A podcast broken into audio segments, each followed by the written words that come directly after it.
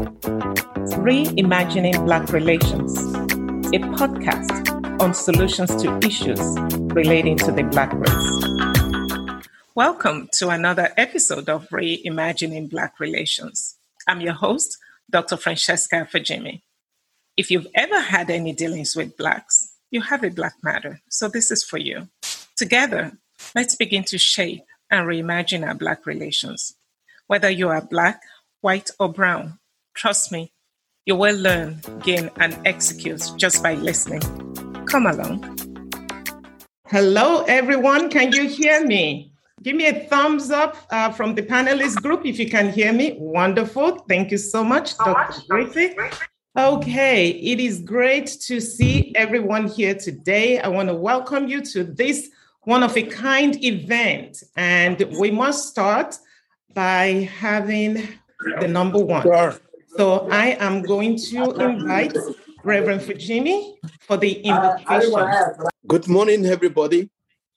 Human things must be known to be loved, but divine things must be loved to be known.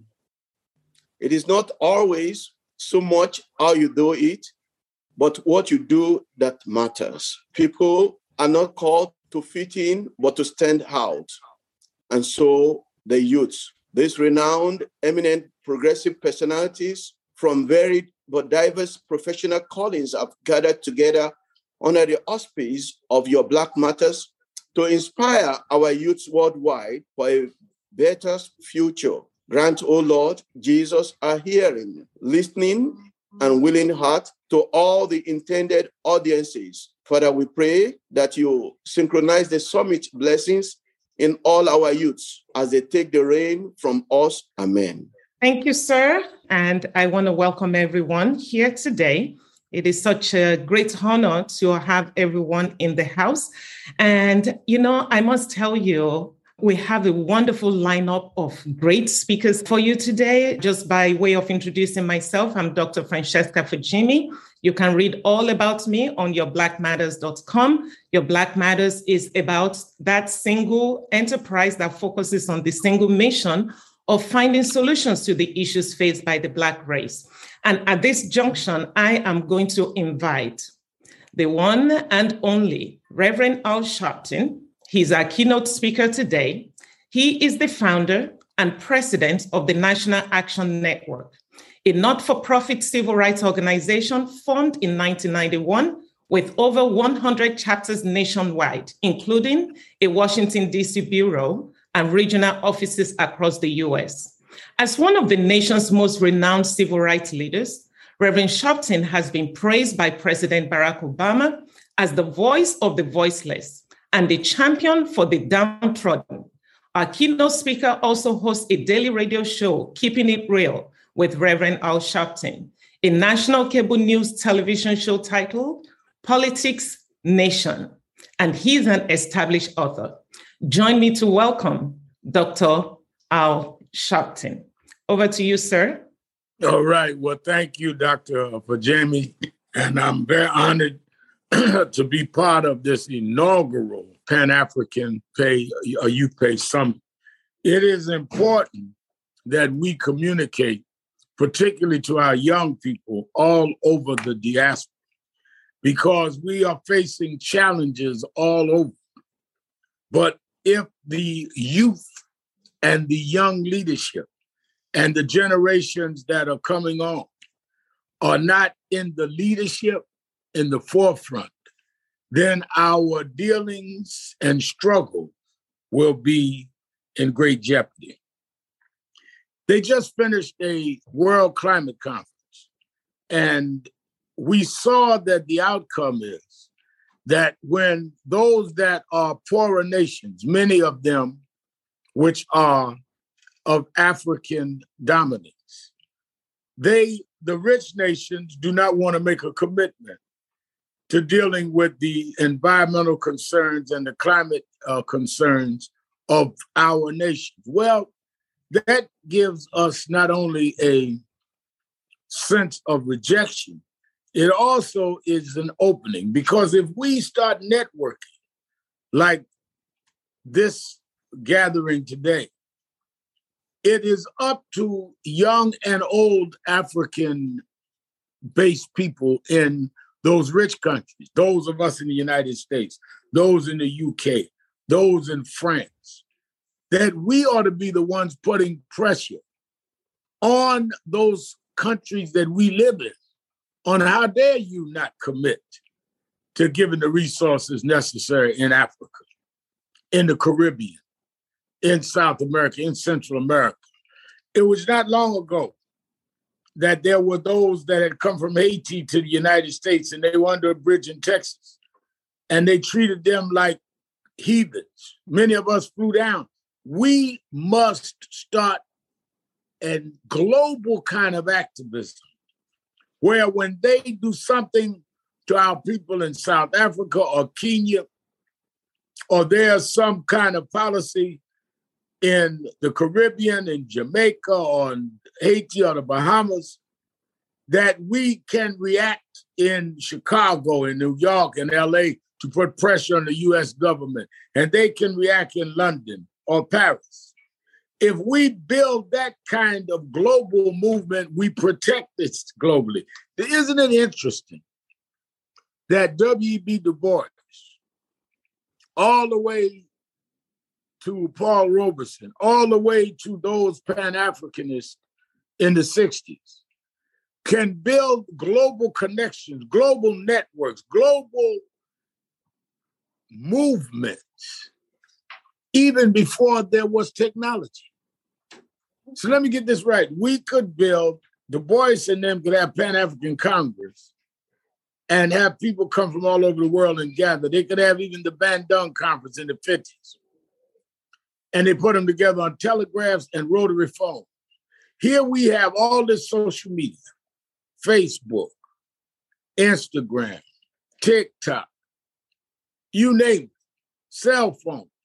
And we are more disconnected. We ought to be more connected. We ought to be strategizing more. And we need not just strategize when we are reacting, like the lack of climate change commitment. We ought to be acting. We ought to have a proactive agenda. How do we build and undergird the economic empowerment in each of our nations? We have businessmen in the United mm. States of African descent that ought to be investing in African countries and in Caribbean countries, and they ought to be given a priority because we're trying to build a diaspora that has economic power. We ought to have students that are networking with our students here. So as they exchange information and, and rise in the struggle and rise into their own and power within their own home governments. There's already this network of association. We are under siege all over the world. That's bad. What's worse is if we accept it in isolation. We cannot be oppressed in isolation. If we are exploited, oppressed, marginalized, or not given the same treatment of others, that's on them. But if we accept it and don't resist it and don't fight it, that's on us. If I were to come into the room where you're sitting now and knocked you off your seat, just hauled off and punched you and knocked you off your seat, that's on me. But if I come back next Saturday and you're still laying on the ground, that's on you. What do I mean by that? Even if we are not responsible for being down, we are responsible for getting up. And if you wait on those that knocks you down to lift you up, you'll never get up because if they wanted you up, they would have never knocked you down. It is time for us to make up our mind, no excuses that we are going to rise and we are going to rise together. We have no option but to rise because we see the charity of others is not there. They are not coming to get us, they are not coming to save us. we're going to have to do that ourselves. So it is communicating like these kinds of summits and then having physical coming together and staying in constant contact. And those of us that are movement heads and economic heads and political power heads in various parts of the diaspora must be determined, must make time to network and exchange notes and find out how we can make things happen. Those of us in the US are the ones that have the key to put the pressure on the Biden administration on some of these deals around the diaspora. And those of you in different parts of the diaspora can build resistance movement and can open doors for economic opportunities and investments. We have got to have a collective strategy. In order to have a collective strategy, we must collect.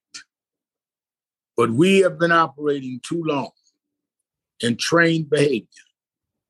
When they kidnapped us from the shores of West Africa and brought us to the United States, the only way they could maintain slavery for almost 280 years, chattel slavery, is they had to train us to think and act like a slave. So by the second or third generation of slaves, we were not even pursuing in the majority of us to get free because we had been given the mentality of slavery and thought this is what we were born to be. In the nations they colonized, where a minority of people were dominating and controlling not only the politics, but the resources, the natural resources of that land. How could they get away with that? Because they train the mind. Even though you're the majority, you're savages. You can't think. Your cerebral abilities are limited. And you need us to make magic happen out of the natural resources you have. We have been a victim of trained behavior by our oppressors, our slave masters, depending on where we are in the diaspora, where we are in the globe. We must now retrain our minds as free and powerful people that have been held down that refuse to be held down anymore. And that communicate with each other because you can no longer tell us who we can talk to. And you can no longer tell us the basis of our conversation. And with this new ability of communications and technology, there's nothing standing in our way but us. If we can find a way to get music around the world, we can find a way to get message around the world. And we can find a way to get strategy around the world and rise up together. So, my message to you is let's build this network.